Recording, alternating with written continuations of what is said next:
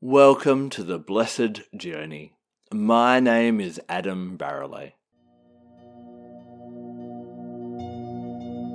Join me as we venture back down the path into nature to discover her magic. Let's learn from the animals, heal with the plants, and feel the crystals. When the moon becomes full, let us gaze up to the stars and find our answers in the darkness. There are so many secrets that Mother Nature has for us. Let's go and find them together. Welcome to this week's episode of The Blessed Journey. I am your host, Adam Barralet, and really glad to be joining you for another week. And thank you for choosing to spend your time with me. I really appreciate that, as well as all of the reviews that you leave on either Spotify or iTunes, Apple iTunes. That really helps to get the word out to other people and to help me with my greater mission of allowing people to fall back in love with the gifts of nature and and how much they can bring into our life as well. This week on the show, we're going to be exploring the full moon, which is happening at the end of the month on the 27th. And if you're a regular listener to the show, you may have heard me talk about this before, but if we have some new people listening, First of all, welcome. Thank you very much for joining us and for trusting me with your time. But I want to talk about the full moon in each of the zodiac signs for just a moment. So we know about the 12 zodiac signs, and we probably best know about them from, depending on when you're born throughout the year, that is your governing star sign or your zodiac sign. But the moon throughout the year also travels around the zodiac signs, and we have a full moon in different signs throughout the year and you've probably heard full moon in Leo, full moon in Capricorn, full moon in Cancer, and so on. What that means is that affects the energy that is coming down to Earth, the magical, contemplative, intuitive, uh, revolutionary, healing energy that the full moon is sending down. Now, not only does the 12 zodiac signs govern one twelfth of the population, based on when you were born, but they also govern the 12 aspects of life. So, the full moon in February 2021 is in Virgo. So, what aspect of life does Virgo govern? Our physical well being and health. And so, this is the ideal time to do any healings, any workings, any meditations, any um, sending out wishes to the universe, whatever it may be around that aspect of life. And why I really love working with the different zodiac signs and the full moons is it allows us to have a really well-rounded and balanced approach to our life and to our spirituality. Instead of, let's just say that you're single and you're trying to find a partner and every full moon you're like, hey universe, can I have a partner? Hey universe, oh, me again, hey, hey universe, can I have a partner? Can I have a partner now? We, and we get obsessed with that and we do dedicate all our spirituality to that. That causes us to be an unbalanced individual. But by choosing to work with the aspect of the zodiac sign that the full moon is in, it goes through all the different aspects of life. So last month we explored Leo and we are exploring our pleasure and our recreation and our leisure time and actually enjoying life. Virgo being about physical well-being and health, this is what I really would encourage you to explore and this is what we're going to dive into in this um, show today. Now, I do want to kind of defend for a moment Virgos. Virgos sometimes get a bad rap of being these control freaks, OCD, um, trying to get, you know, like really bossy, must have structure, all that type of thing. Now, it's really interesting with Virgos. They are ruled by Mercury, the planet Mercury, which is about, we, know, we hear about Mercury with Mercury retrograde, but it's about the mind, the intellect. It's constantly, their mind's constantly going. Geminis are also run by Mercury, or ruled or governed by Mercury as well. And this relationship actually works quite well because Mercury is about thought and Geminis are an air sign which is also about thought. So what you'll find is a Gemini mind, and I'm a Gemini, is always tick, tick, tick, tick, tick, ticking. It's always going. They require constant mental stimulation. In fact, if you're trying to seduce a Gemini, you need to seduce their mind, not their body. And that will that's how you catch a Gemini. Little dating tip there. I didn't plan to put that in the show, but slip that in. Now with Virgos, it can be a bit of a challenge because Virgos are an earth sign. So they really um, honor and work well with that structure, that stability, that kind of um, having everything in order, reliability. They really celebrate this physical aspect. But then they've got this mind that keeps on going. So whereas the Gemini nature is actually to be quite flexible and dance around like the wind, like the air, Virgo being earth sign, they've got this their mind ticking, but they're trying to be grounded all the time. And so I do find in, in a couple of my Virgo friends and Virgos that I know well, they can keep themselves up at night worrying and ticking, trying to get everything in order in that type of way. You know, I have a bit of a tradition with um, me and my partner catch up with another couple once a week, and we normally go and get a bubble tea. One thing we're into at the moment. And I love to choose what bubble tea shall I have. I'll have a different one. I haven't tried this one this time. And my Virgo friend, same one every time. Matcha. Matcha green tea. Bubble tea. That's what he'll have.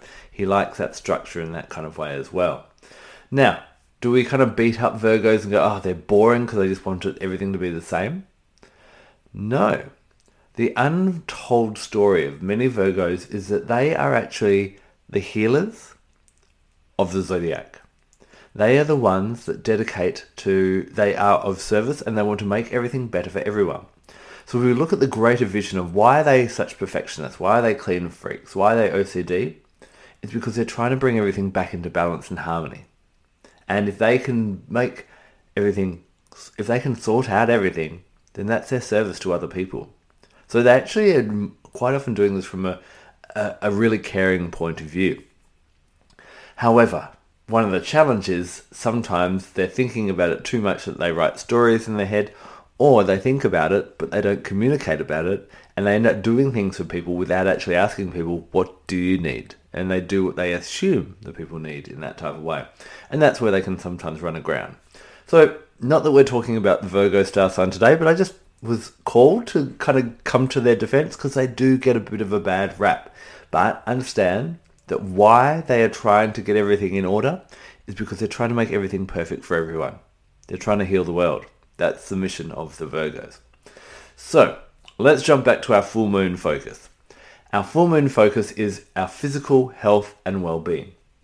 And I want you to take a moment just to consider this. Are you, what would you score yourself out of health, good health? Are you healthy? Now I know lots of people from a full range of health levels, I would say, let's say I'm healthy. I remember going to stay at a friend's house um, interstate once, and I said, "Oh, we're on a health kick. We've got rid of the Coca Cola, and we're you know we're drinking you know healthy things now. And we're you know got really quite healthy." And they'd actually switched from drinking Coca Cola to Deep Spring, which is a flavored mineral water, but it is flavored basically with sugary, fruity flavors, kind of thing. So their idea of moving away from Coca-Cola to Deep Spring, which is a sugared water again, just a different flavor than a cola, they thought they were being healthy. And so what I'm going to challenge you on today is, okay, so whether you think you're unhealthy, doing okay, or ultra healthy, how can you up level that? And how can we work with the full moon to allow us to do that in that type of way? So what is my plan for today's episode? Well, I'm going to go through what I call my 10 pillars of health. And if you're not driving a car, you may even want to grab a piece of paper or as you're listening on your phone, you know, make some little notes. And I want you to score yourself out of 10 on each of these as we discuss them. I'm going to give you some facts that I've kind of gathered over the years and that I find really quite interesting. And then I'm going to share one crystal and one essential oil that can actually support you in improving this health. So you may give yourself an 8 out of 10 for eating. But that means there's 2 out of 10 that you can actually up level.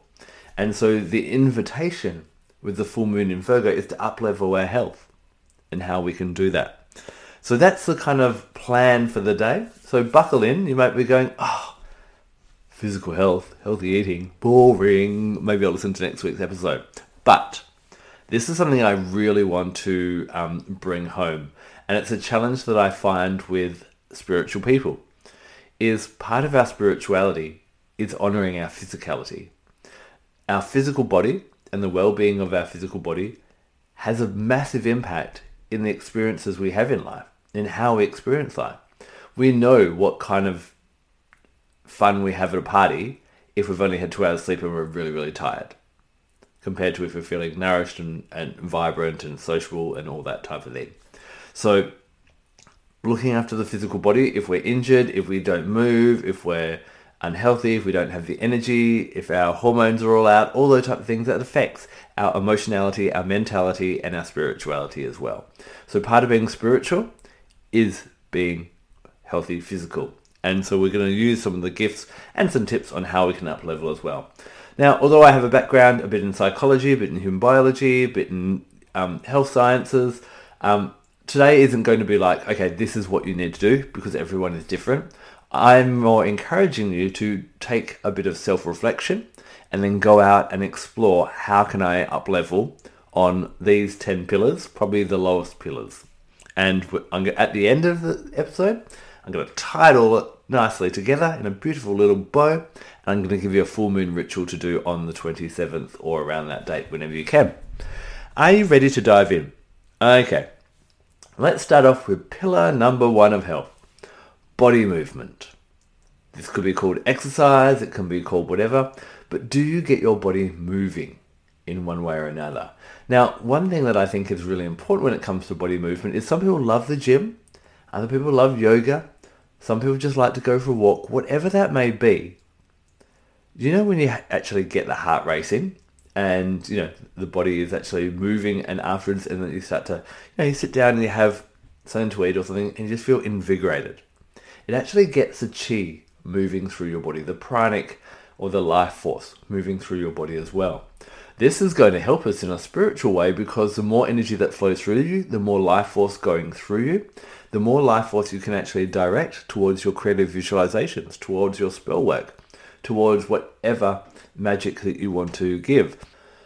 So I would recommend you to look at how often are you getting to that point where you can actually feel your heart picking up pace, or where the breath is like you're a bit like, whew, you know, a little bit out of breath, where your your body is actually starting to up level in that type of way. Now you may go for a walk, but if it's just a stroll and you're not really kind of perspiring, which will help with your skin, your heart's not kind of picking up its pace, which will help with your cardiovascular system. Your respiratory system's not cleaning out that stale air, and movement will help to flush different toxins out of our muscles and that type of thing. Then we're not quite hitting the mark in that type of way. So, what would you give yourself out of 10 when it comes to movement, body movement, in whatever way that may be? For me personally, it's a combination of bushwalking, yoga, because I love the flexibility, and I go to F45, which is a, a chain of gyms, and I do weights classes, so for strength and bodybuilding, and I do cardiovascular. So I love to mix all the different ones again. That's that Gemini nature and that mental stimulation needed. But all those different things really help me. I find if I don't do one of them, you know, I can do lots of weights and and cardiovascular, but then I start to feel unflexible. Whereas the yoga really gives me that flexibility, and the yoga really helps with my mind as well. So, what's going to work for you? What would you personally, and this isn't about what I would give you out of 10, this is about what you would give yourself out of 10. Could you up level if you had an honest look at yourself? Now, what crystal can help us to up level our health? This is one of my favourite crystals, and it's one that doesn't get a lot of attention. It is a little bit rarer, and you may have to search a little bit for it, but it's called Imperial Topaz. It's an orange topaz. You can definitely find them, and Imperial Topazes really give us a stick ability to that vibrant energy. So when you make a resolution of, right, okay, I am going to go to the gym three times a week, or I'm going to walk every single morning, or whatever you decide to do. Imperial Topaz is a really great crystal to support you in sticking to that. And that's going to loop back around when we talk about what we're going to do on the full moon. So, this is a great one to hold, to program, to go, this is my intention crystal. Now, please give me the vitality and the stickability and the motivation and the discipline to actually do that as well. The essential oil I would recommend is patchouli. Now, patchouli is firstly renowned for being this oil that is an aphrodisiac oil and that kind of thing. And I guess, you know, sexual activity gets the heartbeat and the breath going. So that's body movement as well. Um, so that could be a part of exercise. You could commit more to that as well. But patchouli is actually also renowned for helping us to drop into the present and to be aware of our body. It's a great one to aromatically dress in, to wear as your natural fragrance when you are exercising, especially in something like yoga or Pilates or, or Tai Chi, where it's a bit more sm- smooth and slow in that type of way. Patchouli promotes awareness of the body, and every body's body is different. And as we work with patchouli, allows us to tap in and go, what does my body need? And that's what I started to work out because I was doing F45 for a long time and really enjoying it. But then I started checking with my body and I was just, I was losing my flexibility. My, my fitness was going through the roof and my body was growing. It was great. But I realized I was losing my flexibility and I needed that. So working with patchouli, diffusing it, smelling it, wearing it, just really helps you drop into your body. Helps you be aware that, oh, that need's not quite right, or oh, something's not quite right. A lot of the time we don't realize how our body is actually feeling, but patchouli facilitates that. So that's a really good one to pair with the Imperial Topaz for being aware of body movement and just getting your body moving. Okay, pillar number two, and sticking with this energy of life force and having that energy moving through our body, how much fresh food are you eating? We know that energy changes form. When we eat food, we bring in that life force into our body. And the more we are eating fresh food, as close to nature as possible, the more we are invigorating our body and bringing that life force in. So, I'm sure I'm not the first person to tell you the advantage of eating things like fresh fruit and vegetables, nuts, and all that. How much are you eating that is close to nature? Because each time that we process food or cook it or do whatever we do, we're taking some of that life force away on an energetic level. Now, there is some great books. Scott Cunningham has a great one called Wicca in the Kitchen. And it talks about that each food has its energy force, its life force in it. And just like crystals or just like essential oils, some are for love and some are for protection and some are for abundance, foods are as well. And the more alive those foods are, the more goodness that brings into our body as well. So, what would you, you know, think about your food and what would you give it? Does it make you feel alive? Does it make you feel light? Or does it make you feel heavy? Does it have that life force still in it? I remember when we lived in Toronto, we had the luxury of, you know, every weekend we were working nine to five jobs at that time. And so every weekend part of it was grocery shopping. We didn't have a lot of friends, so our social life wasn't massive because we'd only just moved to Toronto while we were still meeting people. So we had time to go grocery shopping in markets, and we'd kind of fifth faff around and go and get our food from five different places. And our mission was to buy as little barcodes as possible. Because overall, what I find is when something has a barcode, it starts to get processed somewhere along the line. So that could be something to go, okay, how can we cut down the um, barcodes. You know, a lot of people were doing like meatless Mondays or, or change into a more plant based diet. Um, I do I avoid meat wherever I can, purely from the environmental um, impact that having eating meat has in that type of way. Again, this is not to kind of dictate on what's right and what's wrong. Everyone's individual. You, you're you're a big boy or a big girl. You can make your own choices. But what would you give yourself out of ten? Are you a ten out of ten, and you think you're absolutely immaculate, or do you think you can up level in that type of way? So, the crystal that really supports us with the food we take into our bodies and how that nourishes us and how that brings life force and energy in is carnelian. Carnelian is this vibrant orange crystal. It is great to actually put near fresh food and vegetables to help increase its vitality and the life force that we actually are bringing into our body. To kind of keep, you know, obviously as soon as we pick fruit or or vegetables from the ground or from the tree, they start to die. And the longer we leave that, or the more we process it, the more and more it becomes dead and loses its life force or its vibration. Carnelian is renowned by keeping it near fresh food to kind of keep that life force going for a little bit longer. It's a bit of a kind of a life support machine until you get it in. It really activates it as well. And it really helps to activate the vital energy in you as well. So this is a really great one for um, to have around to really have that commitment to eating food that makes you feel vibrant. I know that sometimes eating fatty, heavy, dense foods makes me feel kind of comfortable, but it doesn't make me feel vital and exuberant and how I actually want to feel. Like when I eat a lot of fruit and a lot of vegetables and that type of thing. The essential oil that I would recommend to bring in this inten- intention of honoring the body and how the body feels is grapefruit. Now, each of the citrus oils, sometimes people group citrus oils together, and yes, they all have a kind of solar uplifting energy, but grouping citrus oils together is as dangerous as me generalizing about all women. And I know that will get me in trouble as well. So each fruit in the citrus family and each of its oils has a different properties, different energy, and so on. Grapefruit is another one about honoring the body. And do you honor your body? Now, on a physical level, grapefruit I love. You can mix it with fractionated coconut oil and you can actually rub it over areas you'd like to downsize on your body. And it's renowned for helping to break down fat tissue and for breaking down cellulite.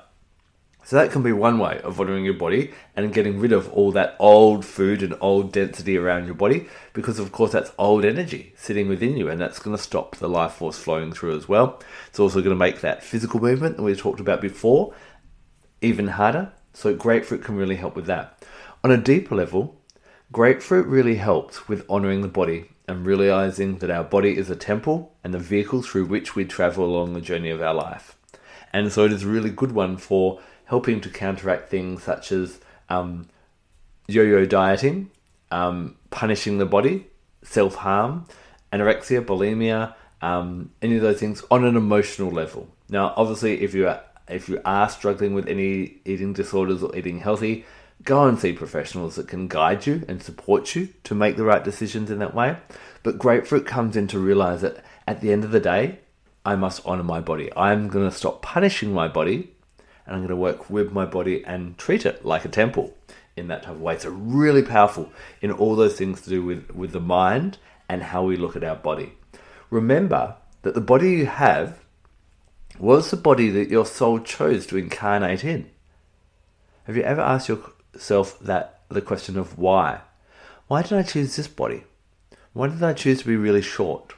Or why did I choose to have brown eyes? Or why did I choose to have bad teeth? Or or any of those types of things. Why would it, why would you have chosen that? How can you honor the body you've got rather than disrespect it in that type of way? And then how can we honor it by by you know just like a brand new house? You know when we get a brand new house or like a brand new car. I remember when we bought a brand new car two years ago. First brand new car I'd had in a long time. Me and Jonathan had, had decided right no eating in the car. We're going to vacuum it out every week and that kind of thing. And that lasted for about a month or two. And we're like, oh, starving, hungry, just nip through a drive through. We're going to pull over. No, we haven't got time. Okay, we'll just eat in the car. And, you know, that type of thing um, happens. And again, with our body, how can we honor our body as though it's a brand new car or a brand new house without a scratch on it? The interesting thing is, you know, our bodies start off absolutely pristine, like this clear body of water, like a beautiful pond.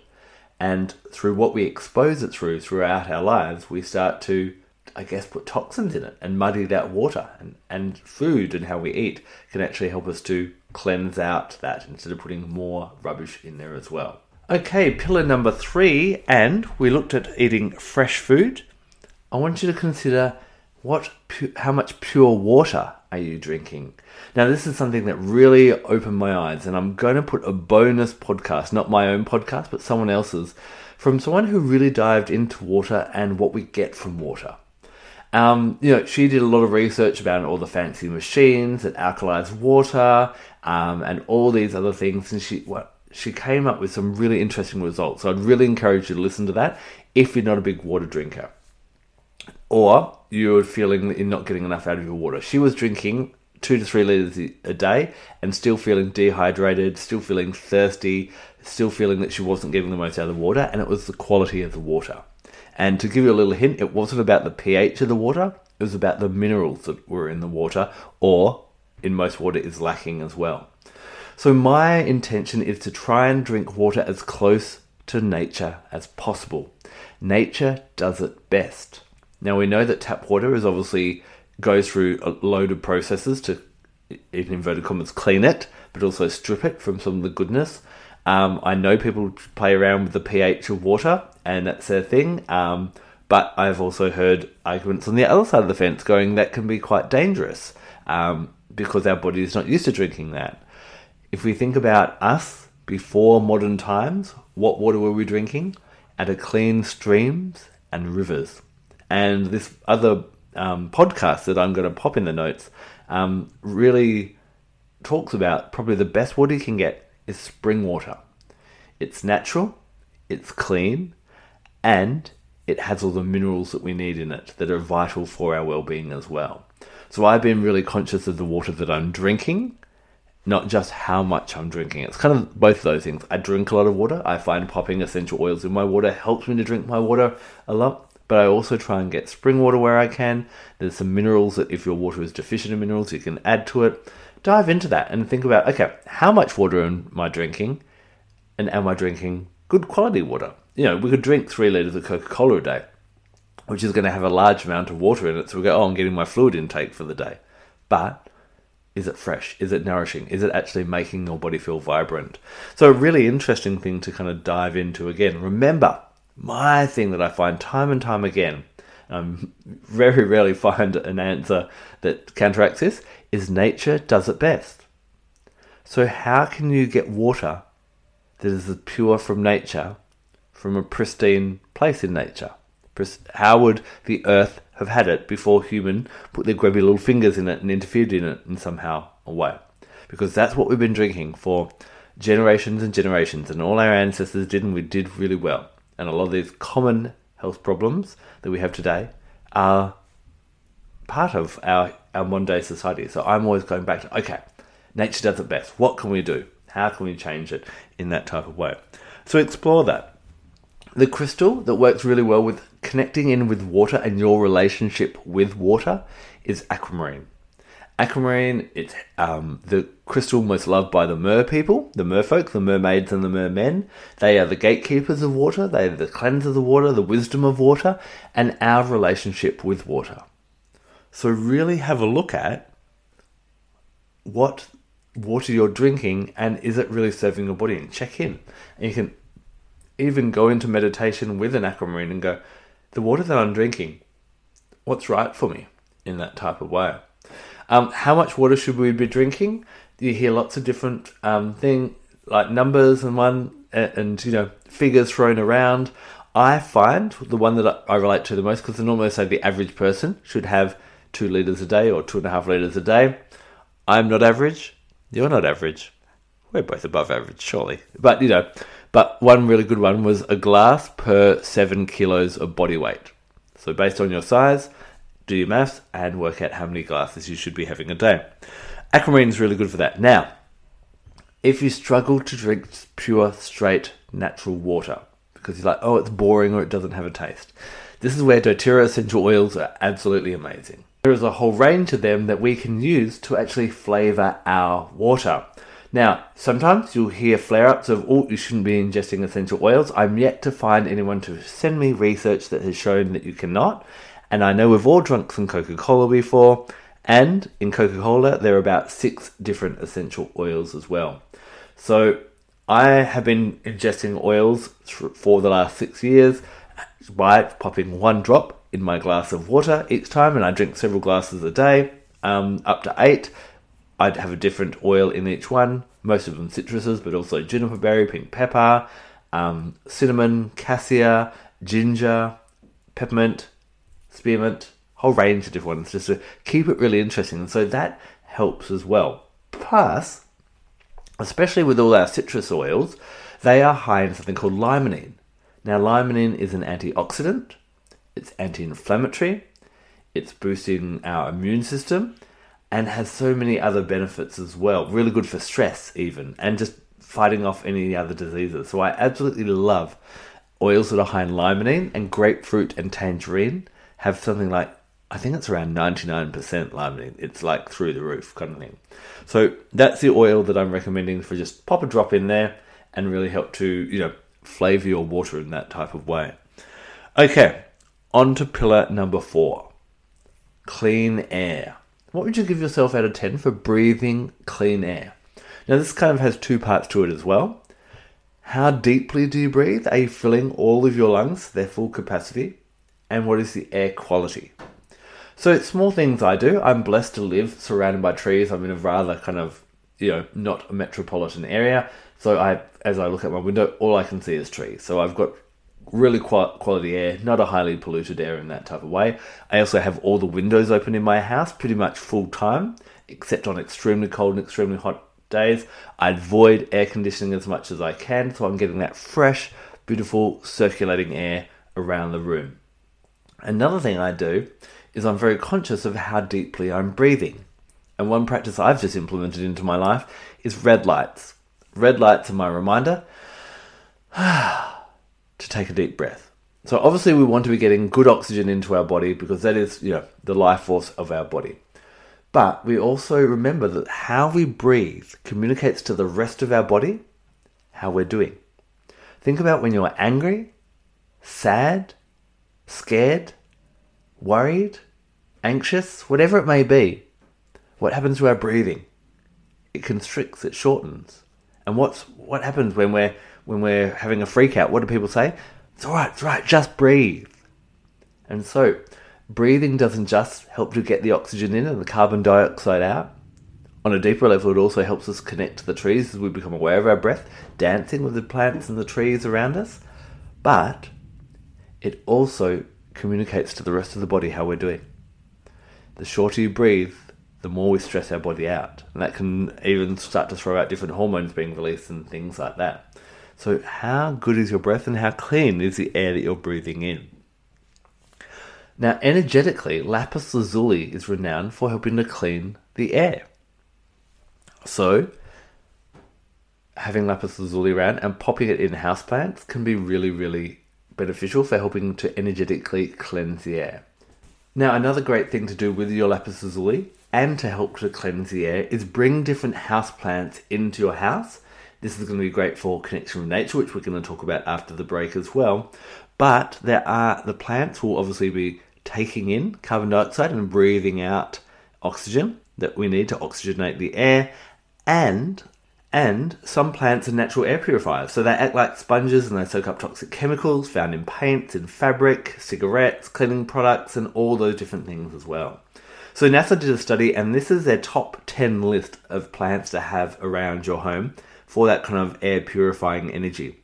So, peace lilies, golden pothos, English ivy, chrysanthemums, gerbera daisies, mother in law's tongue, bamboo palm, azalea, red edged dracaena, and spider plants. So they're top 10. So any of them, but I think the more plants that you can get inside, the better. And if you can get a few of them around, that's going to really help as well. Put a lapis lazuli in there, and that's going to energetically help to cleanse the air as well. So you're working on that kind of intention in that way. When it comes to essential oils, this is where eucalyptus is amazing. Eucalyptus is high in something called eucalyptol, also sometimes referred to as 1,8-cineol. And whereas basically each component, like limonene, which is also found in essential oils. Limonene helps with immunity and anti inflammatory and stress and all that, and kind of has a nice calming, soothing, rebalancing energy. Eucalyptol is really good for supporting the respiratory system to function properly. That's why we think of eucalyptus and ah, deep breath. So, diffusing eucalyptus helps to freshen the air, helps you to breathe easier. My favorite way to use eucalyptus is each morning when I get up and I go to have my morning shower, I'll pop about three drops of eucalyptus oil. There's a little tile ledge in my shower, so the water doesn't hit there, so I don't put it where the water hits, just above that, but the steam picks it up. And so each morning I get this beautiful steam bath, and I'm breathing this in of this eucalyptus vapored air, which really supports my respiratory system as well. So this is how we can bring eucalyptus in to really support us and remind us about the importance of our breath. Eucalyptus is a great one just pop a drop on your hands, on the palm of your hands, rub your hands together, hold that over your face, cup them over your face, and just breathe that in and take those deep breaths and really feel that magical, I guess, respiratory support in that kind of way. Other oils that can be good, uh, Ravencressa and laurel leaf are amazing as well, but eucalyptus would definitely be my favorite. Right, pillar number five time in nature. And this is something that I'm really fascinated about. And if you're going to bear with me for 2021, I'm actually looking at doing some um, qualified study in something called forest bathing or Shinrin Yoku. Now, Shinrin Yoku is the Japanese study of the benefits of spending time in nature. And, you know, we all know that when we go outside, when we get into a park, when we go for a walk through the bush or a forest, we feel so, so, so much better. And so a few decades ago, starting in Japan and then spreading around the world, research began to find out okay, so why do we feel better? Is something actually happening? What's happening? And what is that kind of thing? And that was kind of the birth of Shinrin Yoku. Now, the benefits that have been found out of Shinrin Yoku are absolutely amazing.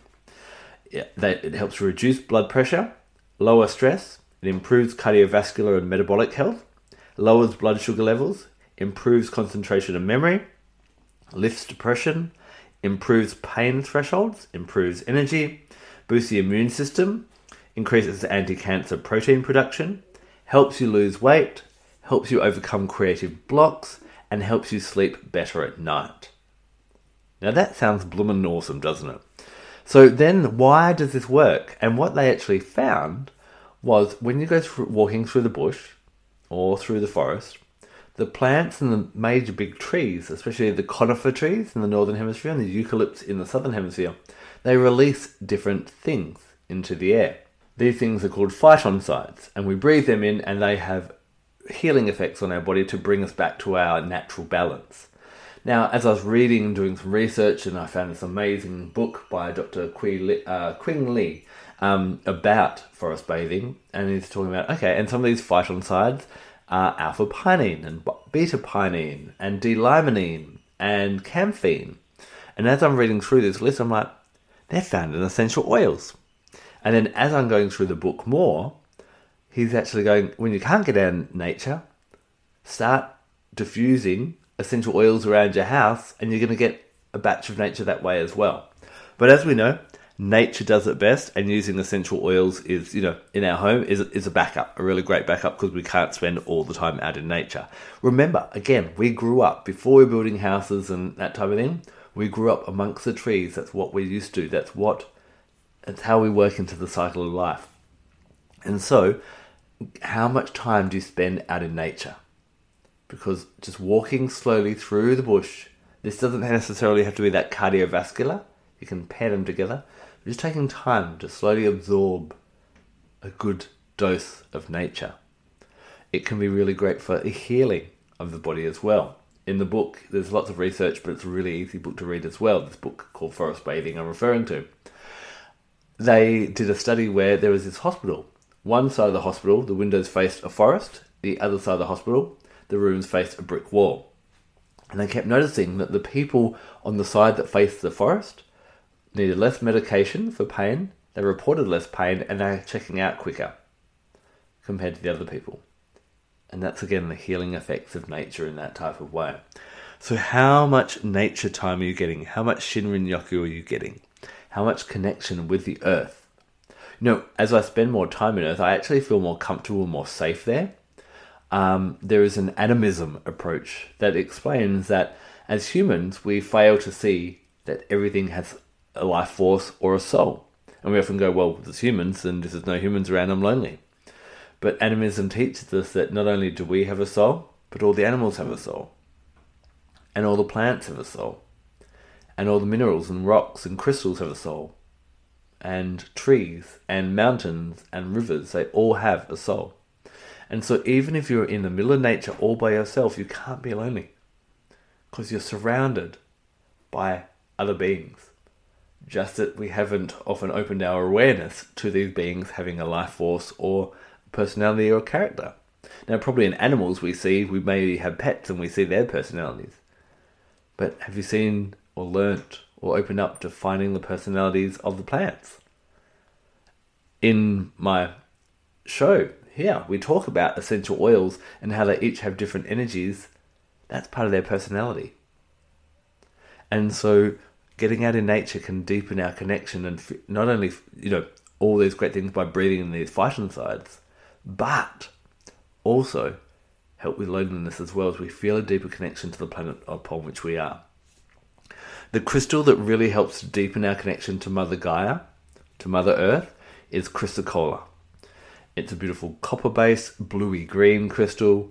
It really helps you to feel, it really helps with the release of emotional pain and hurt and things that are kind of, you know, think about when you go for a walk out in the nature and you've got something that you're worrying about and how everything ah just falls into perspective. Chrysocolla really helps with that release as well. So it really helps you to connect with Mother Gaia as well. The essential oil that pairs really well with this is marjoram. Now, marjoram is associated with commitment and connection. It's associated with Aphrodite and one of her sons known as Hymen, and he was um, the god of marriage. So anyone who has commitment issues or can't commit or connect to another individual, marjoram really supports and strengthens that ability. But it is also sacred to Gaia. Marjoram is sacred to Gaia and allows you again to connect with the heartbeat of Mother Earth. A beautiful thing to do is get your marjoram essential oil and anoint that over your heart and go sit outside or go for that walk in nature, go for a bit of forest bathing, a bit of Shinrin Yoku, and really start to feel that connection to the earth. So, those are five of the pillars so far. We're going to take a short break and then we're going to dive back into the other five, and then we're going to wrap up with how to bring this all together for the full moon ritual at the end. You're listening to The Blessed Journey with Adam Barralet.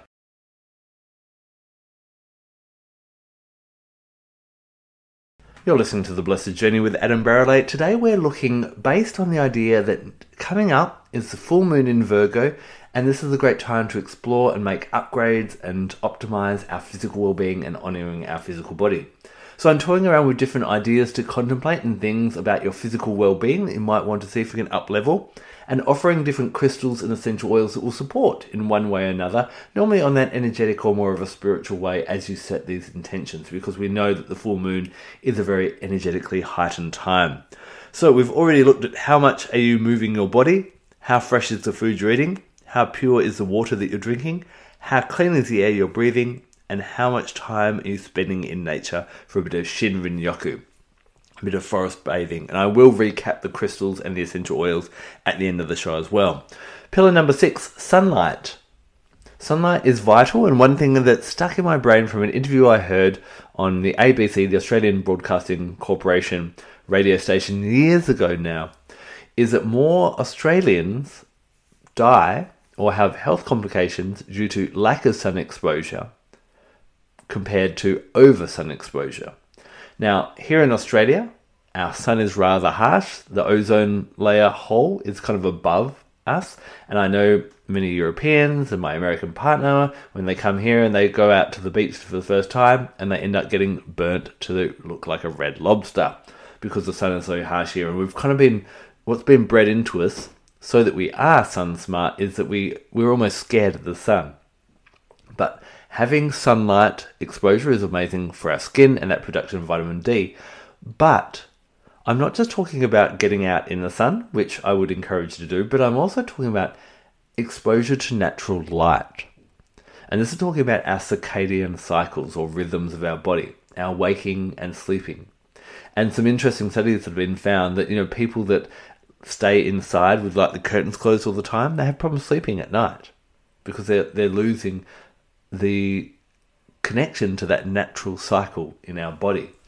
And so, how much natural light do you have around? Again, I have all the blinds up all the time in our bedroom. They're actually open, and so when the sun comes up, if we're if that wakes us up, then we're meant to be up at that time. And at night, then how much can we reduce the amount of light that we're being exposed to? How many lights can you turn off? Can you bring, get rid of some of that blue light and bring more kind of dull lights in? Candlelight is absolutely amazing. Um, getting off the screen time, all those different things to help your body. Again, if you're really committed to tuning into nature more, then start relying on the natural source of light, which is the sun, and stop relying on artificial types as much as possible. Now, I'm not saying when the sun goes down between five and seven o'clock, depending on what season we're in, that I, you know, plunge the house into darkness, some lights go in, but I try to help me also get a better night's sleep. I also try to reduce the amount of sunlight, oh, sorry, the amount of lights that I have on to kind of just sedate the body, sedate the mind, calm down, so that when I am ready for bed, that helps as well. Of course, make sure you've got enough light on so you don't damage your eyes, so you can read properly and you know, knock into things, but uh, hopefully you're getting my gist. And it can be really nourishing to get out and get a bit of sunlight in the morning, take a quick break in the middle of the day, in the evening. That's going to be amazing for us as well. to help you connect with the sunlight and to even help with things like SAD, seasonal affective disorder, where you're getting a lack of sun in different parts of the world. I know, you know, in the northern hemisphere right now, there's um, a lot of cold weather, a lot of snow, a lot of cloudiness, and not a lot of sun.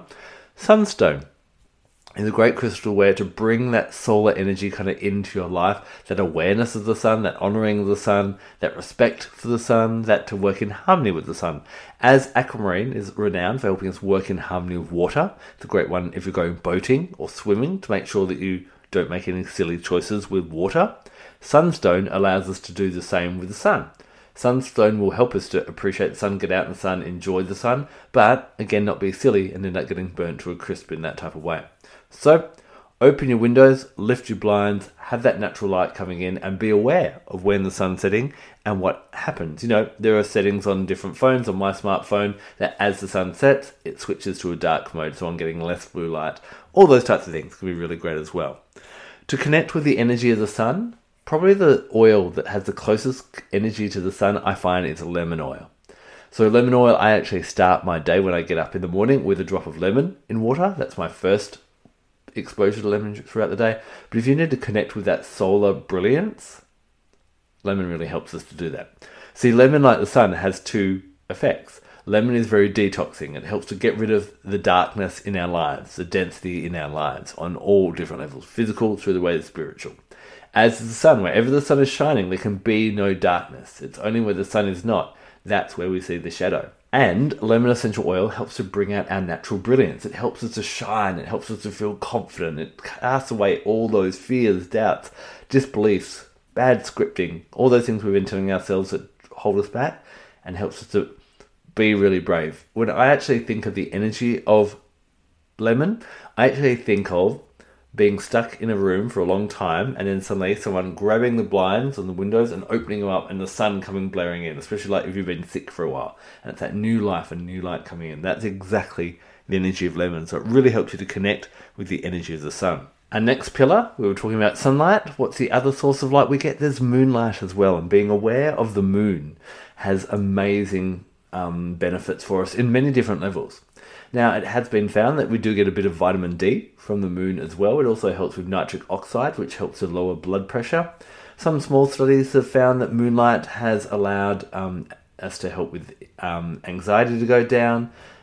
We know that the moon actually helps with our um, intuition. Plus, obviously, did you know?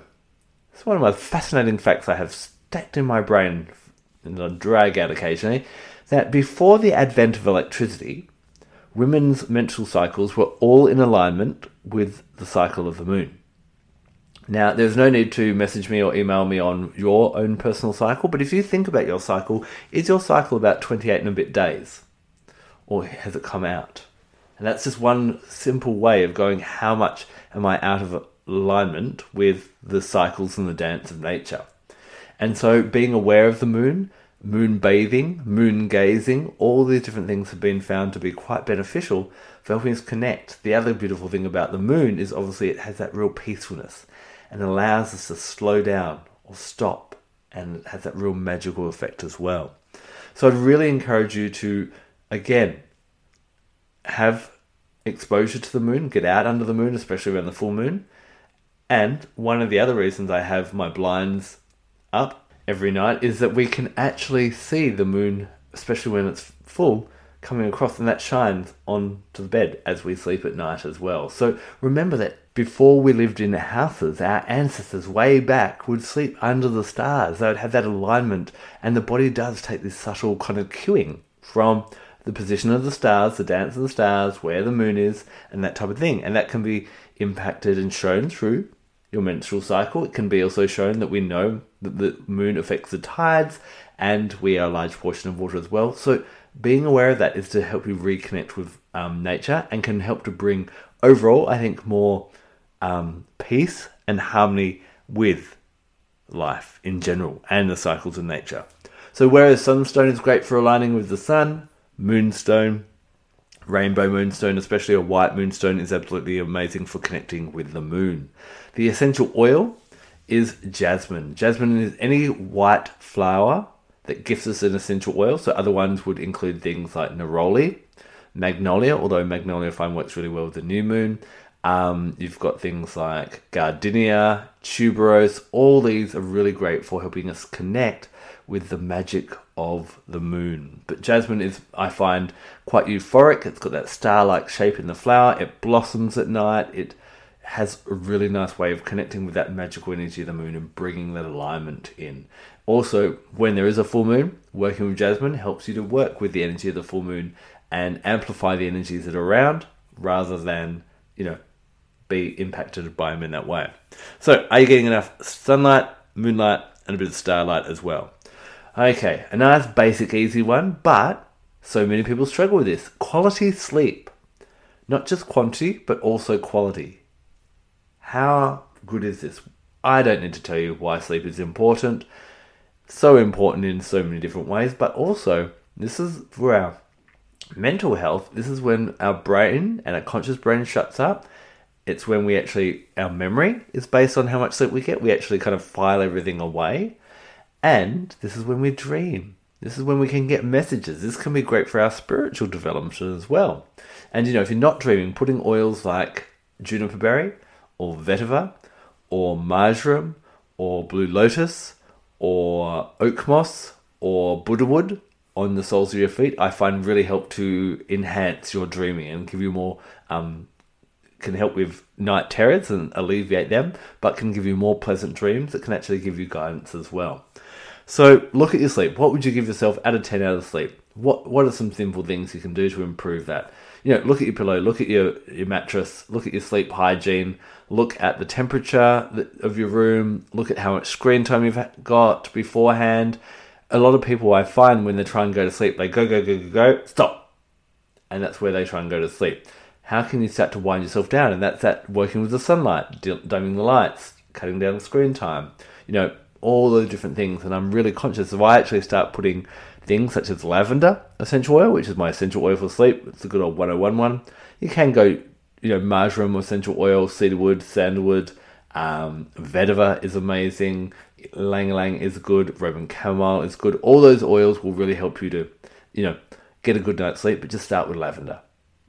Now, some people I know have reactions to lavender. If you've had reactions to lavender, my bet is it wasn't actually lavender. 80% of lavender sold in the market isn't real from the plant. It's manufactured in a laboratory. And you can label essential oils whatever you want. There's no legislation around the world governing because it's just a fragrance. So if you've had issues with lavender, try doTERRA's lavender or try one of the other oils that I've mentioned as well. But don't pop this in your diffuser as you go to bed. Pop this in about an hour or two beforehand. And do this if you've got children as well. It starts to signal to the body we're going down. Everything in nature ebbs and flows. If we think about the tides, if we think about the seasons, they don't suddenly, we don't wake up one day and it's 40 degrees Celsius and then wake up the next day and it's snowing. We see, see a slight transition from one season to the next. Yes, because of how humans are affecting the climate at the moment, it is a bit more erratic, but I remember when I was younger, that transition was really beautiful and could almost be mapped.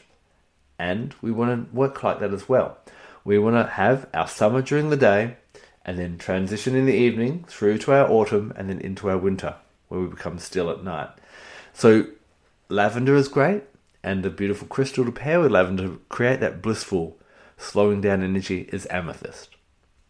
For many of us, including myself, amethyst, if it wasn't the first, is one of the first crystals that we buy.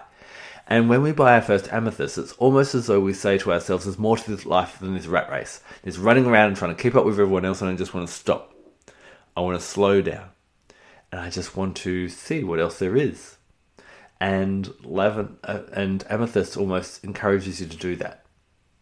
So having that around at night can really help in meditation, can just help you to slow down. So these two really help to support your sleep and improving your sleep. Okay, number nine, grounding uh, or earthing. And what I mean by this is actually getting, ideally, your bare feet on the bare earth. Not only is this going to enhance on a deeper level your connection to the earth, but there has actually been some really interesting studies that have shown that it's helped with things like blood flow, reduction in pain, uh, reduction in cortisol levels, which is another stress hormone, um, all these different things because there's basically there's this exchange, this subtle electric current exchange between you and the earth, and that helps it again bring you into balance. So basically, take your shoes off, go outside, just stand on earth, grass, sand, whatever you can, and ideally you want to have two points of contact to create that kind of electrical circuit. Um, so basically, you want to either lay down. Um, but or have both feet on the ground, not just one in that type of way. And do that for about 20 minutes every day. That's the ideal type of thing. So this can be really quite beneficial um, for that exchange. Now, obviously, we can't always be barefoot, but wearing leather shoes still allows that exchange of that electrical current through you and the earth, whereas rubber soled shoes stops that. So you could even look at your footwear to help with your grounding or your earthing as well. On an energetic level, smoky quartz is a really good one for connection to the earth. It allows us to slow down, stop, feel that connection with the earth as well. And the essential oil that for me smells just like the moist earth is vetiver. And so vetiver is going to be a really great one for you to really become still, feel grounded, feel steady, focus the mind, all those different types of things as well. So our last pillar is kind of instead we've been talking about bringing a lot of things into our life, but let's talk a little bit about taking things out. And this is basically decluttering. The Japanese call it mottainai, and this is basically a term that is the four R's altogether: reducing, reusing, recycling, and respect, and just eliminating different things out of our lives. Now, this is a whole range of different things. We know that there are so many toxins in our home uh, plastics, petrochemicals, the things we put on our bodies, and all these kind of uh, drag down our body, and our body has to work. You know, I use that analogy of it being a pristine pool of water at birth, and then we muddy that water throughout our lives, and all the different things. The average woman is exposed to 127 different toxic chemicals before her morning coffee. Where do they come from? They come from what's cleaned the house. They've come from what you put on your body when you've cleaned yourself and beautified yourself but they also come from petrochemicals and plastic. So as you look, as I look around the room now, i have got a desk in front of me. It's a wood desk, but it's varnished. That's a petrochemical. I'm looking at the diffuser and the pen that's on my desk. Both are made out of plastic. Plastic components on the laptop that I'm recording into. I can see the foam on the microphone that I'm talking into. That's a petrochemical. This floor, carpets are sprayed, slate they're protected with petrochemicals. The clothes that you're wearing are sprayed with petrochemicals so the colours don't run. Paint on the walls, the cars that we drive, all those different things. The amount we're becoming more and more reliant on plastics every year. There's a really great book called Slow Death by Rubber Duck, which talks about, you know, we're so comfortable having plastics around, but they're actually bad for us in different ways. So eliminating plastics can be really good, but also just decluttering our lives. How much rubbish do you have around your house that you don't need to have. It collects dust, which affects our breathing, but also the state of your home is often the state of your mind.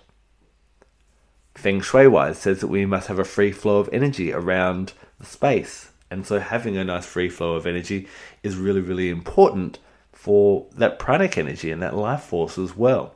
It also stops those stress levels, which will have bad impact on our physical body because each time we look at different things, does it bring us joy? You know, we know good old Marie Kondo that if it doesn't bring you joy, get rid of it. She declutters and she organizes. Now, I'm a stickler for everything has a spot in my house, which comes to heads with me and my partner, because I know if I can't find the keys, well, there's only one spot the keys should be, because that's where I put them all the time. Um, if everything's in its spot, it just makes life easier. It flows through and it reduces stress. It's not about being anal, about it must be a certain way and trying to control it. It's just allowing things to flow freely. And so, what can you remove from your life? What can you declutter?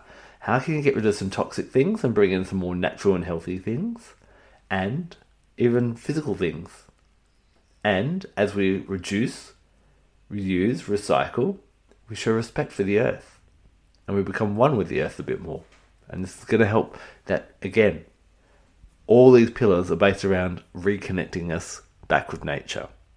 And this is a really powerful thing to do. The crystal that actually helps to facilitate decluttering is prehnite.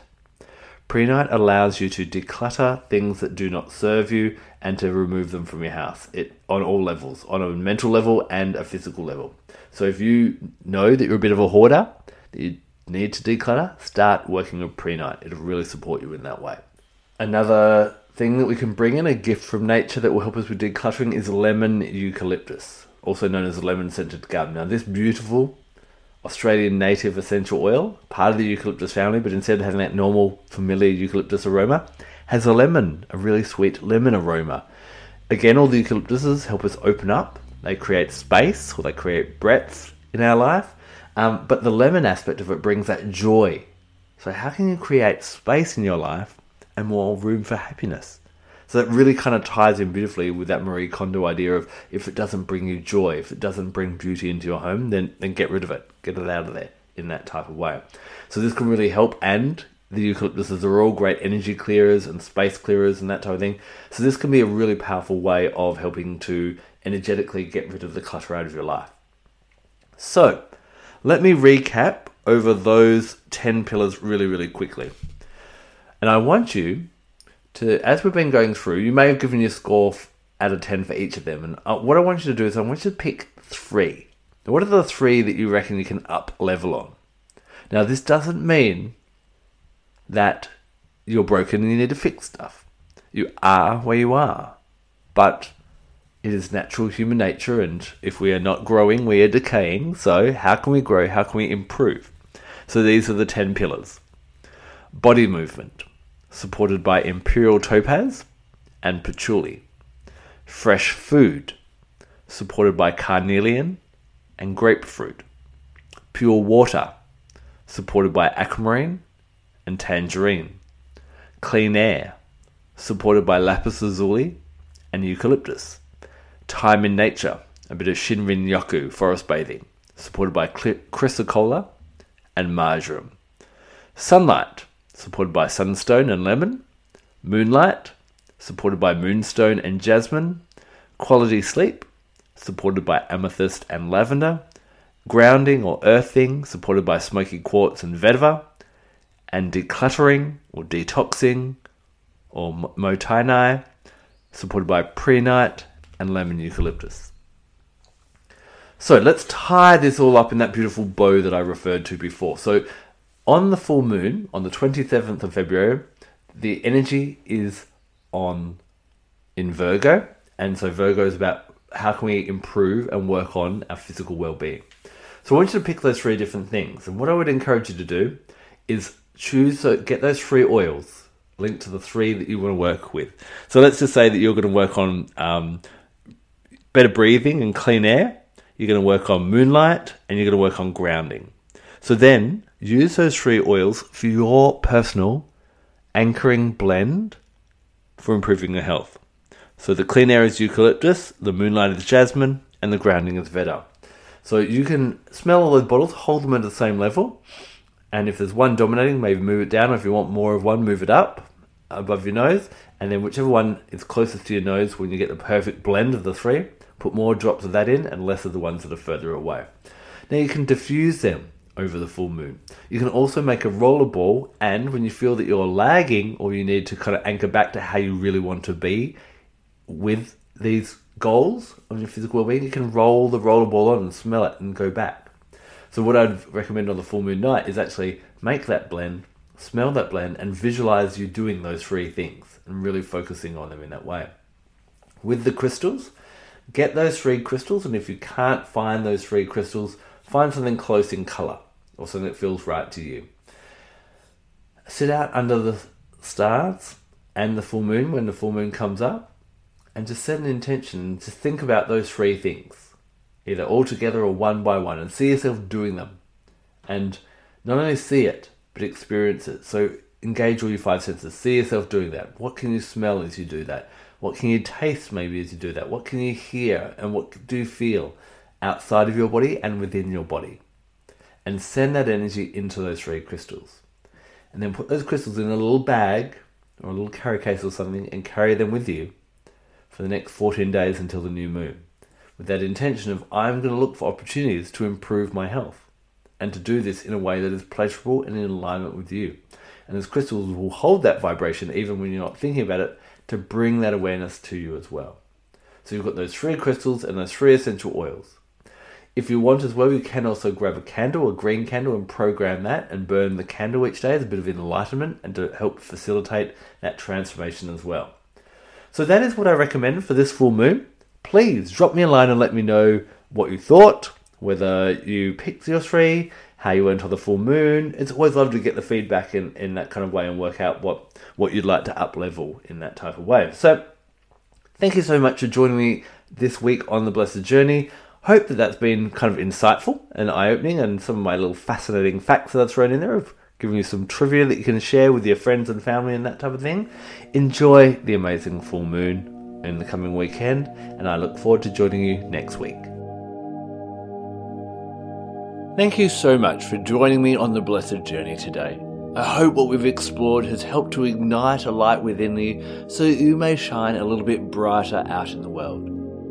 Feel free to subscribe so you get notified of future episodes, and I love receiving your five star reviews and reading your comments. Until the next episode, check me out on social media. Go to adambarralet.com. Find me under Adam at YouTube and Instagram, as well as Crystal Connections with Adam on Facebook. I look forward to joining you again soon. Blessed be.